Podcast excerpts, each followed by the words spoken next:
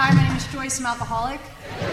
My sobriety date is April 24th, 2005. I have a sponsor, and my home group is the Midtown Group. We meet on Sunday nights at 7:30 at uh, Walter Johnson High School in Bethesda.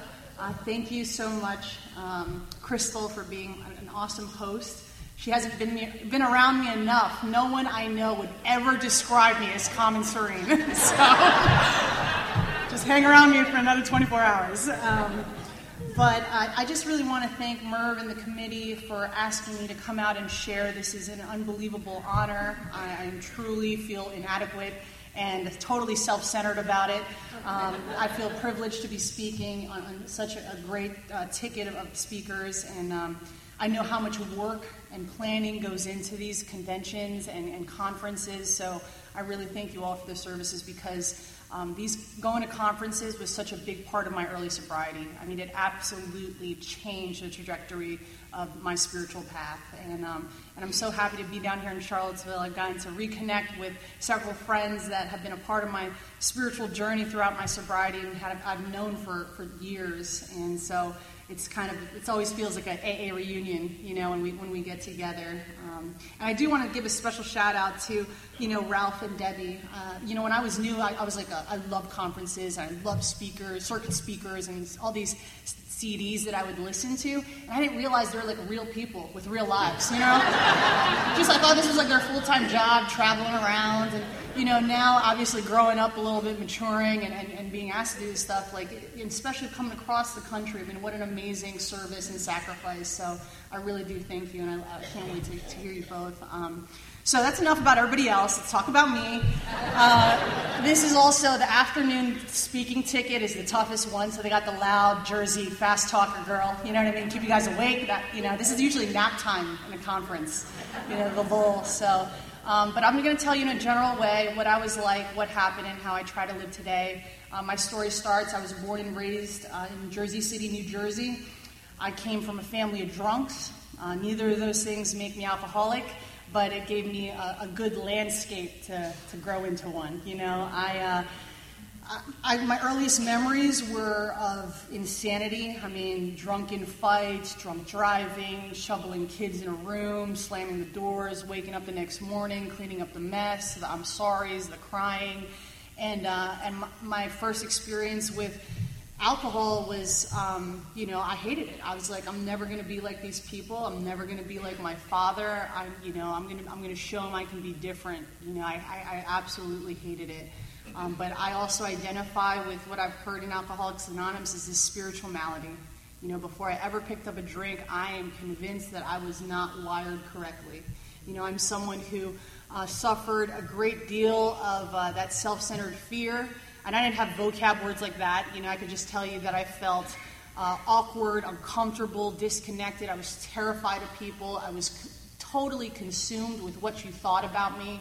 Uh, I, I, was constantly performing whatever version of Joyce you needed to see or to who you wanted me to be, and um, just so anxious and wound very, very tight. You know, so my, you know, I'm taking sips and swigs of liquor when you grow up in a house like that, and you run, you run the drinks and take a little bit off the top, and I, nothing ever, you know, I never, no, no profound effect. You know, my first real drunk though, I always tell this story because it really summarizes my relationship with alcohol, and it also was, you know, would be the blueprint for the next eight, nine years. Um, and it was the summer of fifth grade. I was up until this point, I was a nerd and a loser. You know, I came from a first, I'm first generation Filipino American, so I came from a foreign family.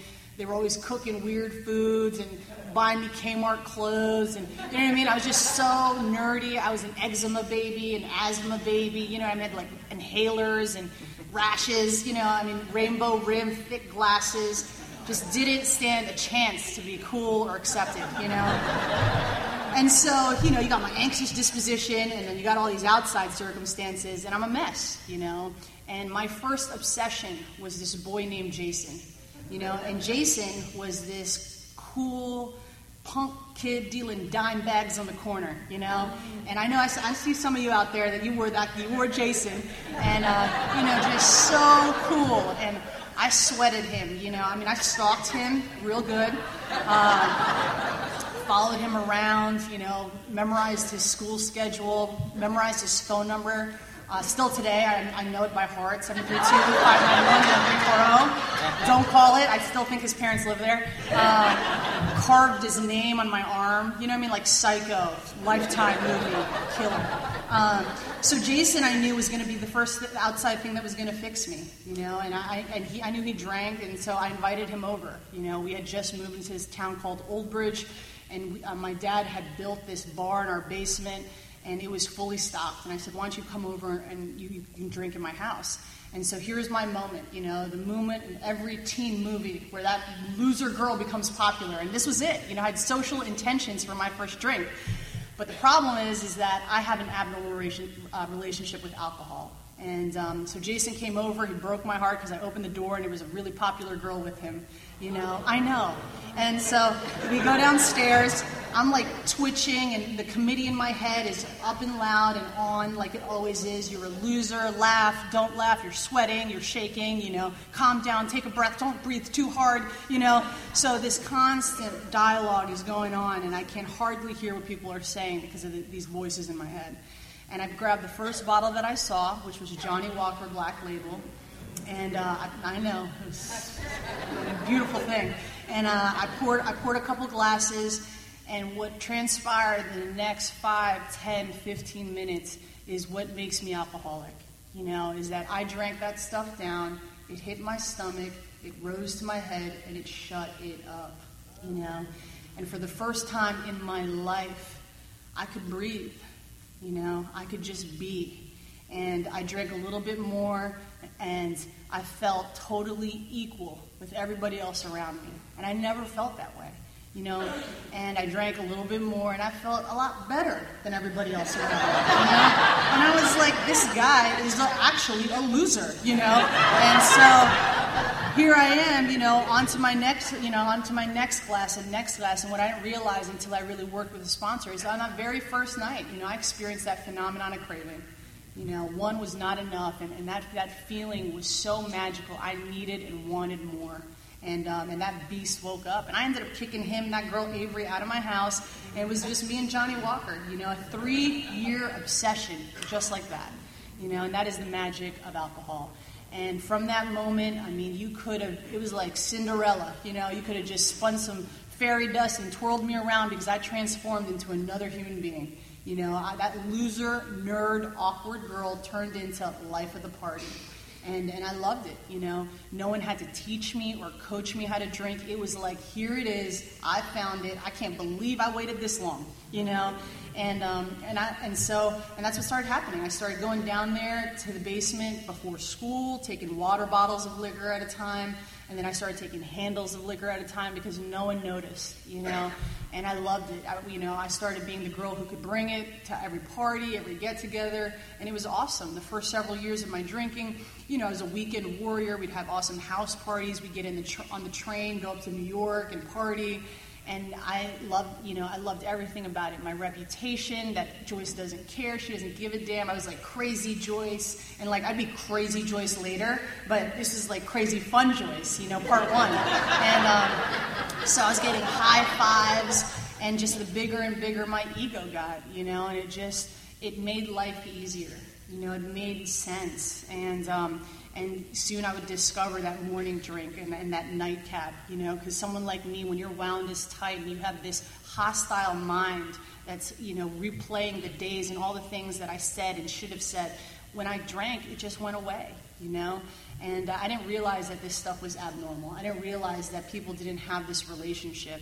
You know, I remember going to the park and a bunch of kids bringing, you know, wine coolers from their house trying to catch a buzz, and I'm checking proofs you know, I'm trying to grab Bacardi or whatever had the highest proof in the house, so then I can bring that with me. I was the type of drunk that, you know, whenever, wherever I went, whatever party, whatever get together, I was constantly assessing would there be enough. You know, I'm doing math in my head. You know, I was afraid of running out. I was hoarding and hogging and hiding bottles because I didn't want to share my, my portion. And, uh, and again, I didn't realize these were like early red flags. You know, I had my first intervention Two years later, chairs circled up, someone crying at me, someone yelling at me, someone telling me, you know, that I have a problem and all of that, you know, and it was the first time that I was confronted with my drinking. And it was also the first time that I learned how to produce that lip service. You know, I'll say whatever you need me to say to get you off my back. You know, I'm, I'm, I'm the type of alcoholic, I could cry on command.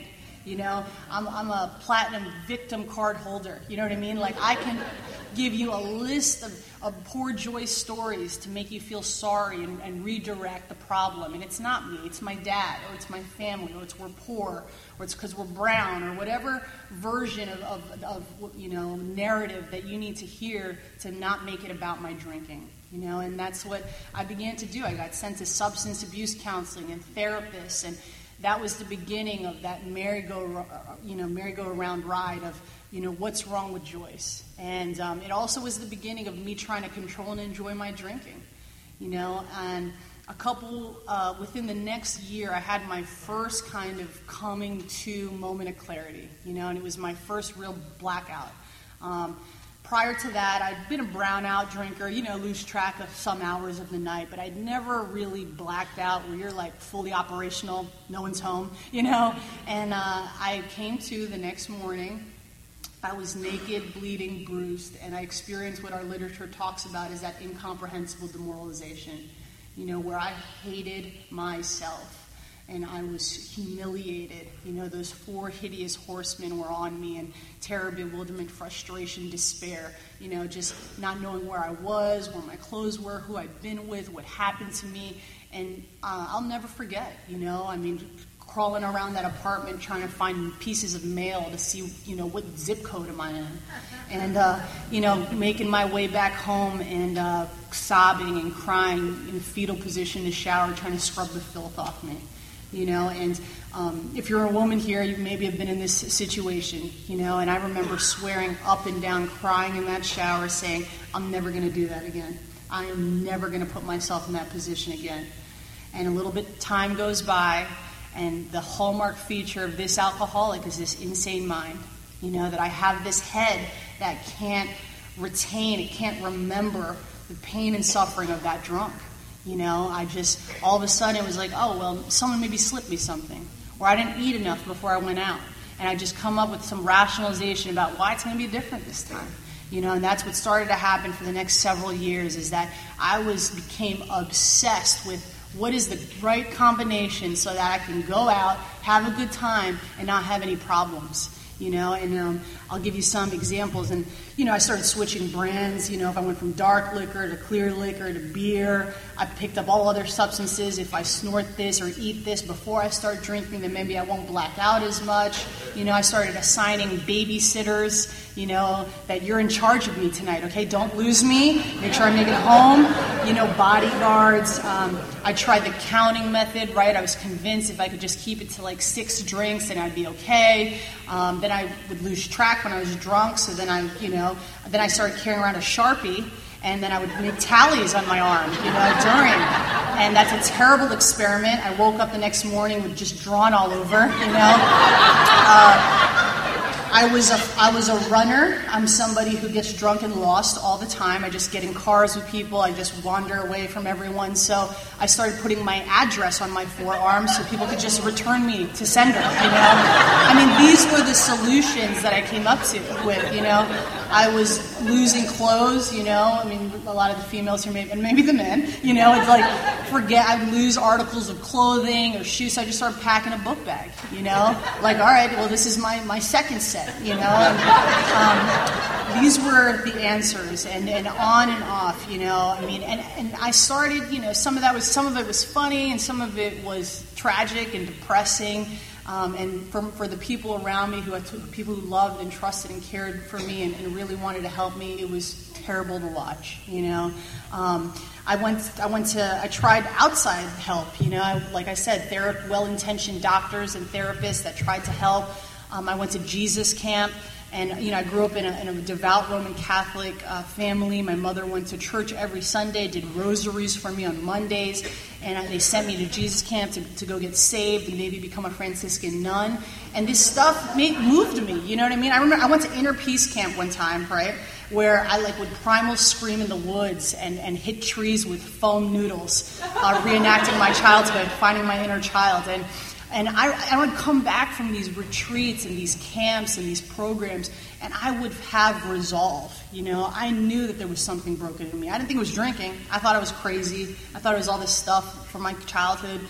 Uh, and I would come back with, with, you know, I have a whole library of self help books, and I would have all this information, all this knowledge, and I would think, I know myself now. I'm not going to drink again.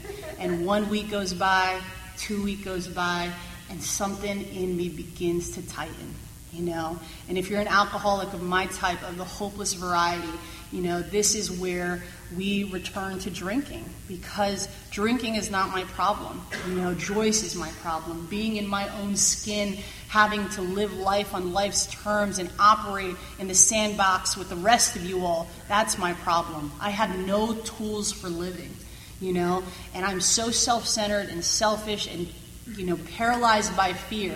And I start getting wound tighter and tighter and tighter. And to everybody on the outside, they think, Joyce, you're doing great. You know what I mean? You haven't drank in two weeks, in three weeks, in one month. You're doing awesome, you know? And I could put on a smile and act like everything's fine for a little while, but eventually, you know, I start acting like a bitch. And then all of a sudden everything's irritating you know? It's everyone else's problems and people are like are you drinking? Are you drinking? You know i'm not drinking! You know and i just feel like i feel crazy you know? I feel crazy and i can't explain and people ask me and this was the question that haunted me my whole life is what's wrong? What's wrong why you know these questions that i did not have a sufficient answer to i can't explain what's wrong you know, and that's the problem. But I know it fixes it is I take a couple drinks and then nothing's wrong. And that's that's the that's the trap that I was caught in over and over and over again. You know, and, and um, I'm going to summarize the last couple years of my drinking. Um, I, a major turning point in my drinking is my mother had a brain aneurysm and died in 2001.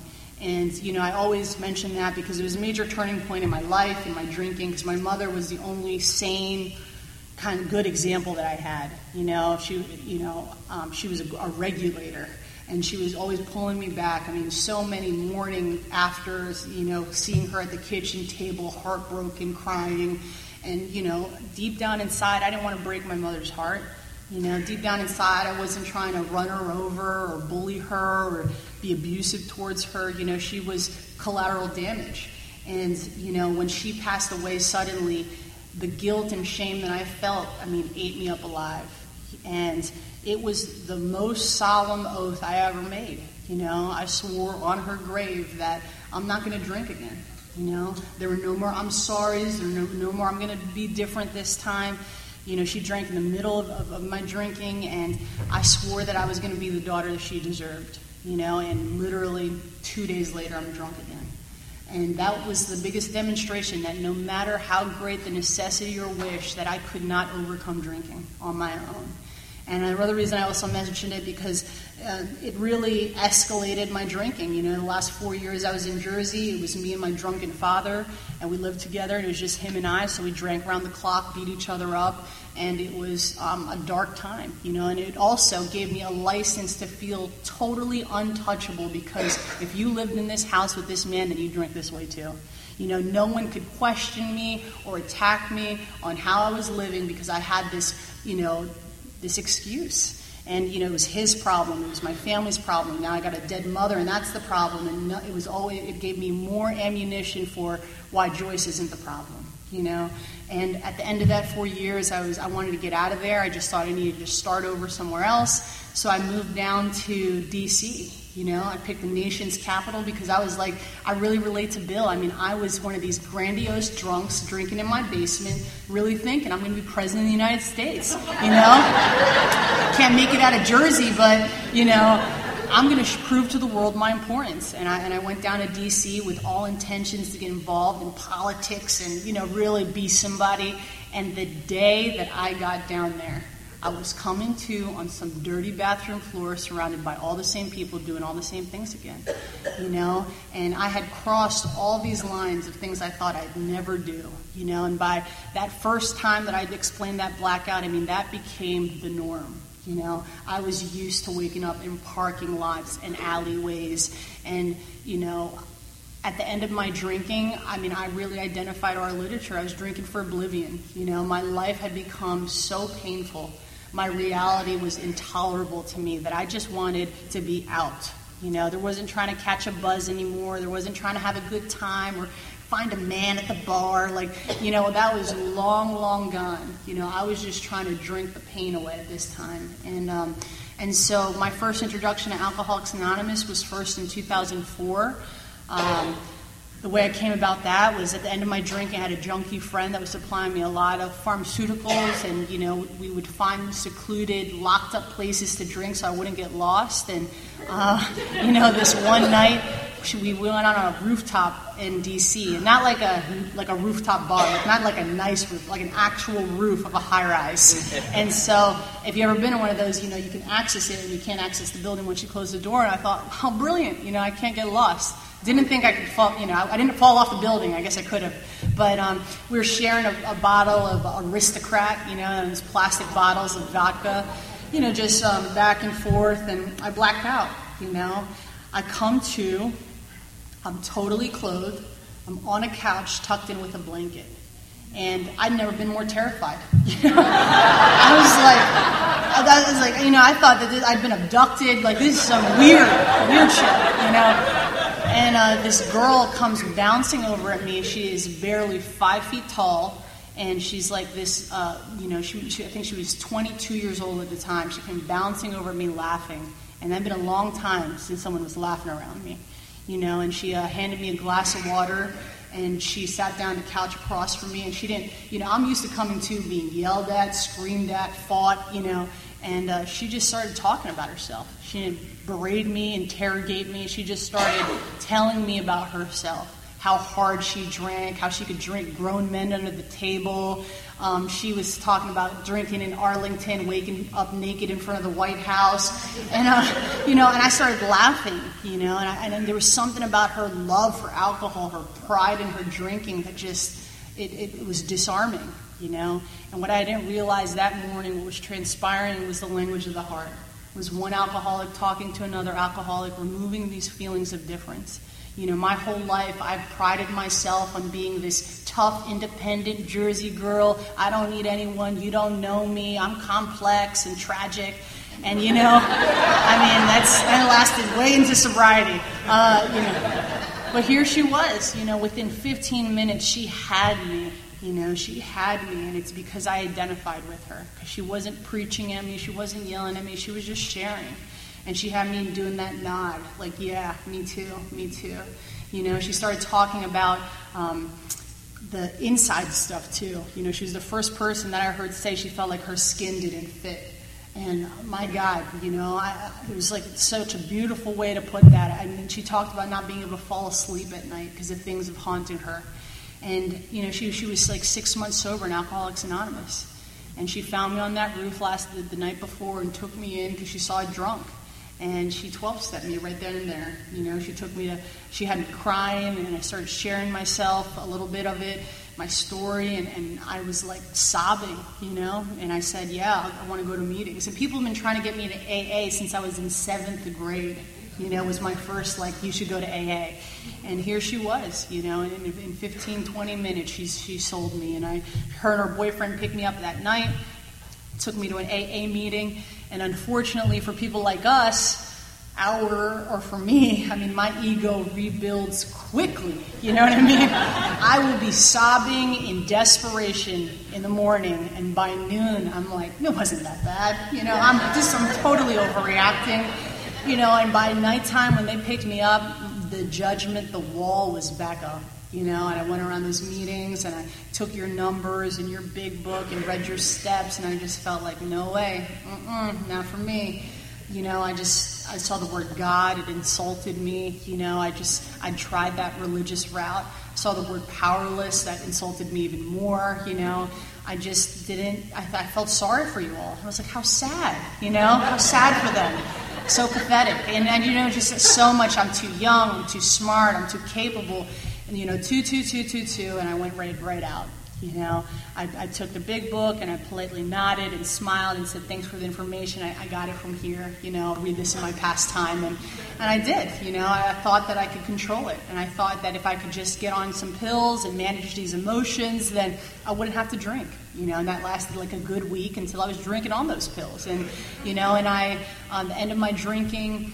I ended up picking, picking up some harder substances that, that really um, catapulted me into my into my bottom. You know, my last drunk was April 23rd, 2005. That was my father's wedding. He was getting remarried. Uh, he was having a shotgun wedding because he had knocked up this woman, and they invited me to the wedding. You know, and most people can hear my story at this point and said, "Why would you go to your father's wedding?" Didn't sound like you guys were really on good terms. And I really do believe that God was using whatever defects I had, you know, to, to save me because I was dead set on going to that wedding and showing people how well I was doing, you know? And I thought to myself, you know, I remember having, you know, these moments that we alcoholics have in the bathroom when we're talking to ourselves, like, you know, motivational talk, like you can do this, you can do this, you know. It's just just one day, you know. It's just basically eight hours. I, I can stay sober for eight hours and show them and hold it together that I'm doing really good. And um, I went up there and I couldn't make it. You know, I mean, before noon, I was putting something in me because uh, I can't take it. You know, I can't take what it feels like to be in my own skin. And um, and so by the time we got to that reception, that open bar, I mean, it was game on. You know, uh, I, I, got a little Jack and Coke because I just wanted to take the edge off, and it awoke that phenomenon of craving that I always got. You know, I needed more. I got thirstier you know, one after another after another. I'm blacking out, I'm passing out, I'm falling down drunk, and I got carried out of that wedding, you know, humiliating my family yet again. And nowhere near my worst drunk, nowhere near the most I ever drank or anything like that, you know. But for some reason, when I came to on April 24, 2005, something inside me had really broke.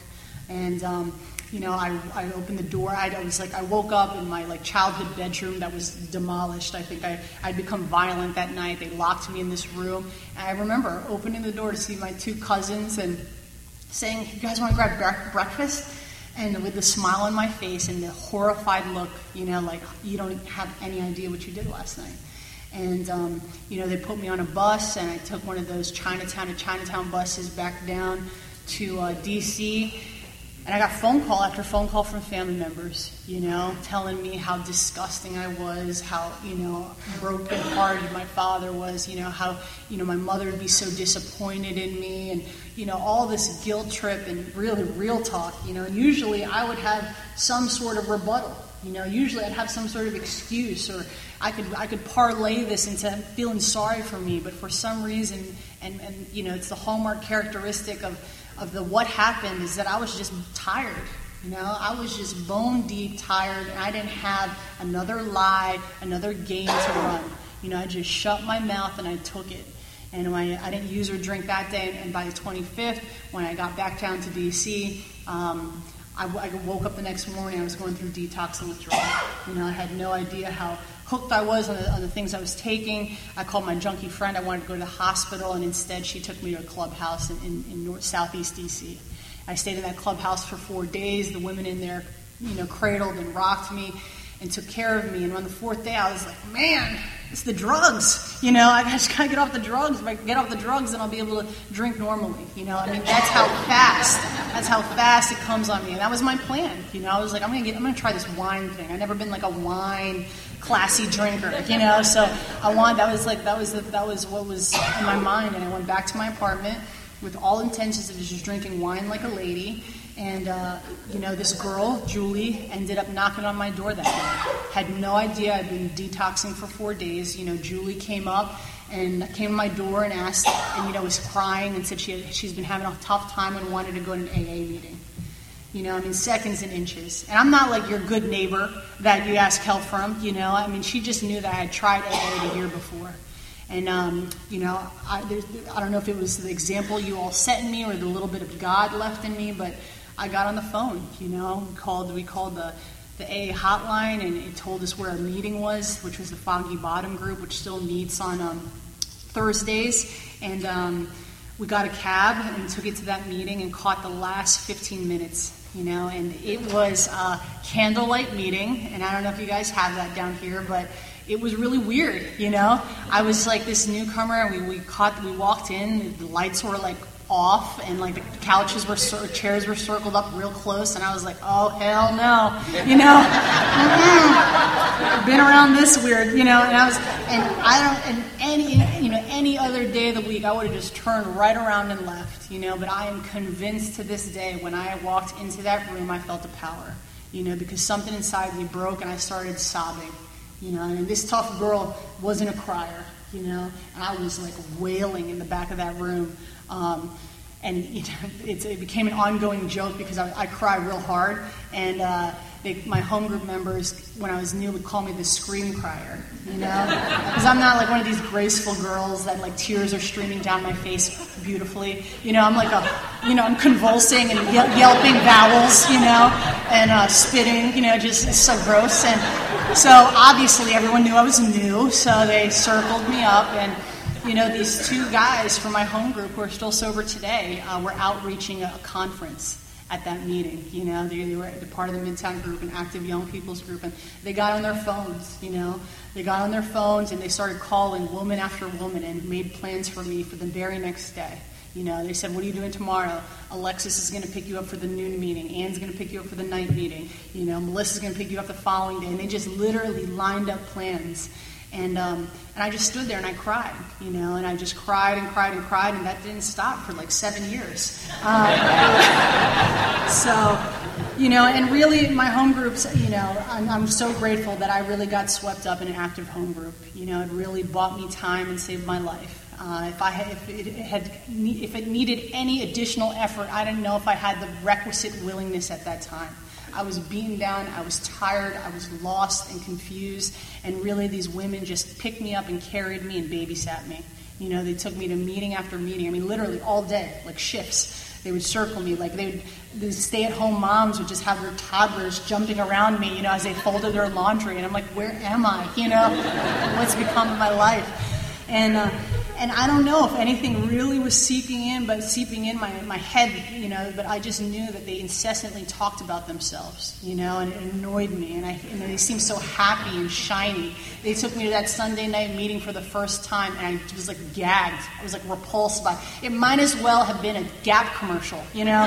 just like, they might as well have been dancing around like a musical. It was just so many people buzzing around and happy. And when you're broken and, and angry and afraid, there is nothing that you repel more from than joy, you know. And so um, that first that Sunday night was when I got my first sponsor. You know, that's the other thing about my home group. Uh, you know, these meetings that I attend is that the first questions is people are going to ask, "Do you have a sponsor? Do you have a sponsor? Do you have a sponsor?" And I got so tired. I just asked the first woman in front of me, "Will you be my sponsor?" You know, and uh, and she I remember she took me home from that meeting that night, and she said to me, "Joyce, you never have to live like this again." And I had no idea what the hell she was talking about. You know, I mean, it just was like, I, I was so confused by that statement. Because, like our literature describes, I mean, my life had become the only normal one I knew. And I didn't realize that I didn't have to live that way, you know, and that my transformation, my journey, Alcoholics Anonymous, um, you know, it has not been uh, roses and rainbows. Uh, I'm, I'm, somebody that I feel like I have definitely struggled. I struggled for my first year uh, with compulsions and obsessions to drink. I definitely did everything wrong in the big book. You know, uh, for my early sobriety, I ended up moving back in with my father in Jersey because I wanted to take this you know, job in New York. It was highly advised not to do that by my sponsor. I did it anyway, and, and I almost drank. You know, I, I would go to three meetings a day, getting sicker and sicker and sicker. You know, not wondering why isn't this working? You know, why why am I not feeling any better? I felt crazier. You know, I think people were sharing it earlier this morning. I mean, I felt suicidal and homicidal. Um, and I, uh, I would literally go home and, and, sometimes I'd pour a drink and just smell it, you know, for relief, which is insane, right? If you're new, don't do that. and it shouldn't be around, you know. Um, but I wasn't listening But I wasn't calling that sponsor anymore. I'd moved back up to Jersey and I was um, kind of what we were talking about this morning. I mean, I wasn't plugged in anywhere. I was just hopping around, meeting to meeting. I was that new hostile newcomer, taking the meeting hostage, and then leaving before anybody could help me, you know? Um, and I didn't want your help. You know, I wanted to get this through osmosis. I wanted to be poofed, and uh, and no one was doing that for me. You know, and I'm so grateful. I fell into this active group in Jersey um, through a, a, series of circumstances. You know, I got connected, and, and these people saved my life. You know, they brought me back into the literature. They brought me back into the steps, into the book, into service, and told me that AA wasn't a place that I was going to attend. That it was a way of life. You know, that selfish self-centeredness was my problem and that what I needed was a, a spiritual solution. And that was the only way that I was going to get that solution is that if I went through these 12 steps. And this group is not for everyone. It was a kind of crazy militant AA group. And I don't even know if it still exists, but uh, just to give you a snapshot, but I got off the train from New York and, you know, I got connected with another sponsor that directed me to this group. And they said, oh, this, this old timer Jim's going to pick you up at the train station. I said, okay how will I know? And they're like, you'll know. So I, uh, I got off at the train station in Summit, New Jersey, and I get off, and there's like, you know, one of these like 12 seater passenger SUVs, and a bunch of AA people come filing out. And I'm like, there they are, you know. and I walk over, and this is my first interaction with him. He hands me a toe tag that you put on dead bodies you know? And I said, uh, What is this for? And he goes, That's if you don't do your fourth step. And I was like, Oh my God. You know what I mean? This is crazy. These people are crazy. and, uh, you know, but that is the type of tough love and, you know, um, regimen that, that this crazy newcomer needed, you know. And that day, I remember saying, "Are we going to Newark for the meet, or where are we going for the meeting? Summit?" Or he goes, "No, we're going to Baltimore." I'm like, "Baltimore? That's like three hours." For, like, but there's a really good speaker speaking down there tonight, and they they put me in the car. You know, they put me in the car and they drove all up and down the East Coast, taking me to great conferences, convention. They took me to the World Convention in Toronto. You know, I didn't have a dime to pay, and these people just chipped in and made sure that I was getting introduced to the strongest AA there was. You know, and it changed my life and, uh, and I have a huge debt to pay, you know. Um, and they also had no tolerance for my self pity. You know, I'm somebody who can still, I mean, I love self pity. You know, I, will, I can get up here and, and, spin a sad story real fast, you know. And, um, and they just would, they had zero tolerance for it. Anytime I call about complaining about my dad or how crazy I felt, say, who are you picking up for the meeting?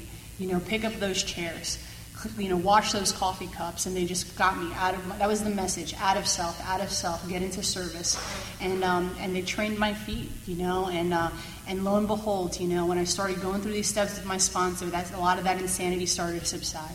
You know, when I did my fourth and fifth step and really became honest for the first time with another human being. I mean, I am a shapeshifter, multiple lives living, you know, sociopath. Like, you know, I had so many lies, I could barely keep them straight. I could not tell the truth from the false any longer. I had so many false stories out there. I look at my four, I remember looking at my fourth step when I had a year sober, and like a quarter of the names were like make believe people.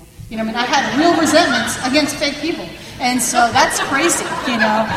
And um, so my, my first fourth and fifth step, you know, was my first honest attempt at, at, being being real with another human being, you know. And I remember, you know, divulging these secrets, these things that kept me up at night, and uh, and being accepted in Alcoholics Anonymous. You know, I ended up losing that job in New York and ended up, you know, damaging my relationship with my father sober and then having coming back down to DC.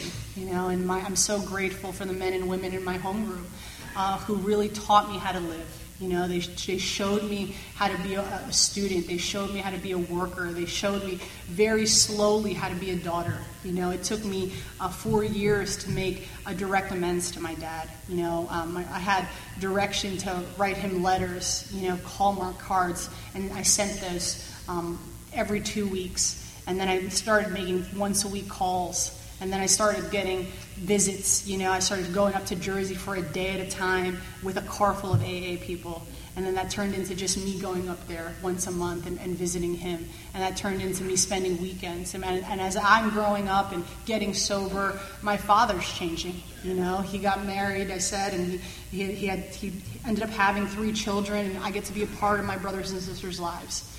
And, um, and so when I had four years sober, I was finally able to make direct amends. And that was a hard road, you know. I mean, um, I spent a lot of time talking about this relationship because it's something that really dominated my, my life and my sobriety. You know, that resentment almost killed me many times over. I felt justified and I felt so unwilling that, you know, but he, look at his part, look at his part. And I remember, um, you know, my old sponsor directed me that there are no parts in the four step. You know, it's, it's, it's my inventory. I resolutely look at where I was wrong. And until I could really forgive and focus on my, my damage in that relationship and take responsibility for that, I couldn't really be free here.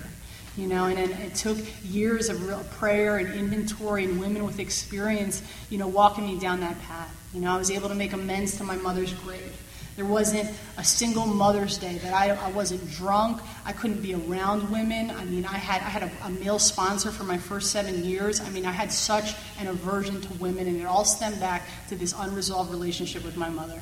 You know, and, and until I really, I wrote, I read, I wrote a letter, and I read it to my mother's grave. You know, and uh, Charlie C. out in California actually walked me through this, this amends and told give me a list of directions you know that i was to build relationships with women that i was going to participate in mother-daughter relationships with people i sponsored and my friends you know that i was going to honor other people's mothers that i was going to you know take care of my father and, and you know gave me a list of directions and and that wasn't that wasn't again you know there are i have yet to experience this you know bright white light experience you know even reading that letter i remember reading it that grave getting back in the car and thinking nothing happened, you know?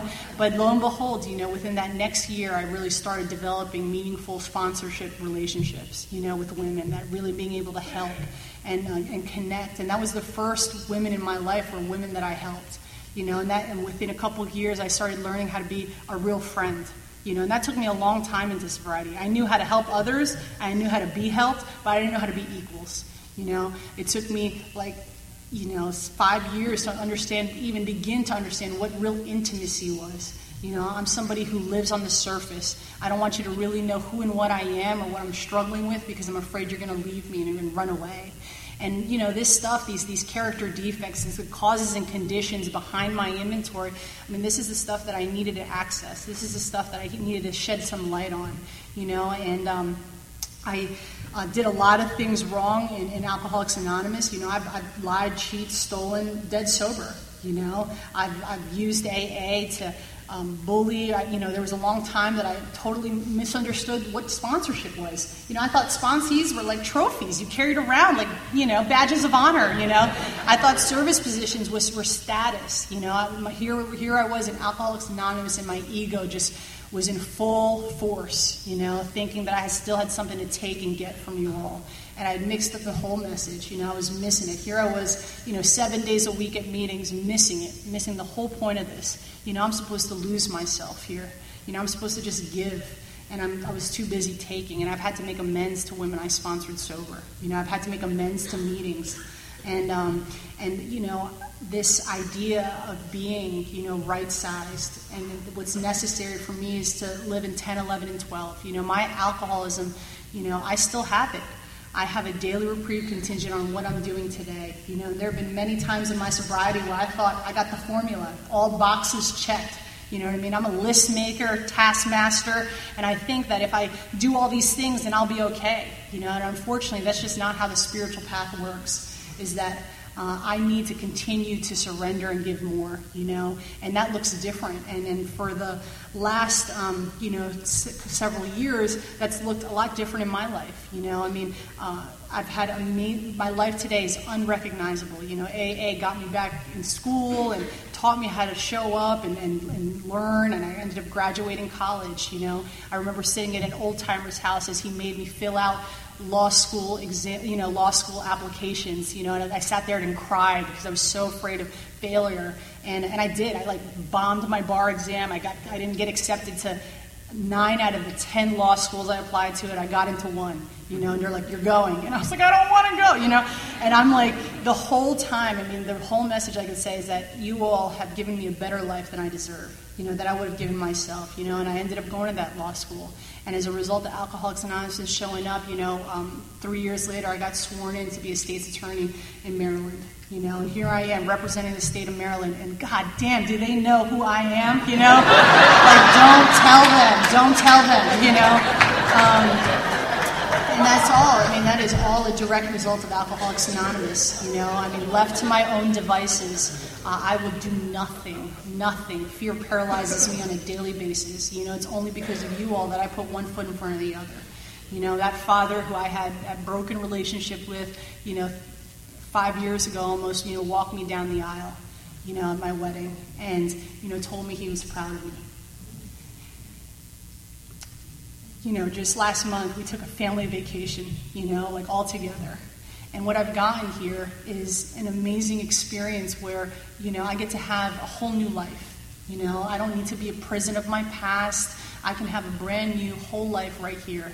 And with you all, provided that I do the work you know, and I'm still someone. I mean, just earlier to this morning, I mean, I was all jammed up with inventory from this week. I've been self obsessed with work. I mean, you know, that type of obsession where you can hardly hear in a meeting because you're just so in your mind about what needs to get done. And, you know, there's, there's these things that still plague me. You know, lots of areas that I still need to work on. And it humbles me because it, it reminds me that um, there's no destination, there's no finish line here. You know, I just need to continue to put one foot in front of the other and try to get out of the way. You know, and um, you know, just my the last thing I'm going to talk about is sponsorship. You know, I um, had the privilege of working with other women, and like I said, I mis- misunderstood sponsorship. I thought it was all about my ego, and really, you know, just working with newcomers. Period. Whether you have the sponsor title or not, you know, that is what um, you know keeps me on this path because the longer I've stayed sober, the busier I've got. You know, life gets full. I have children and a job and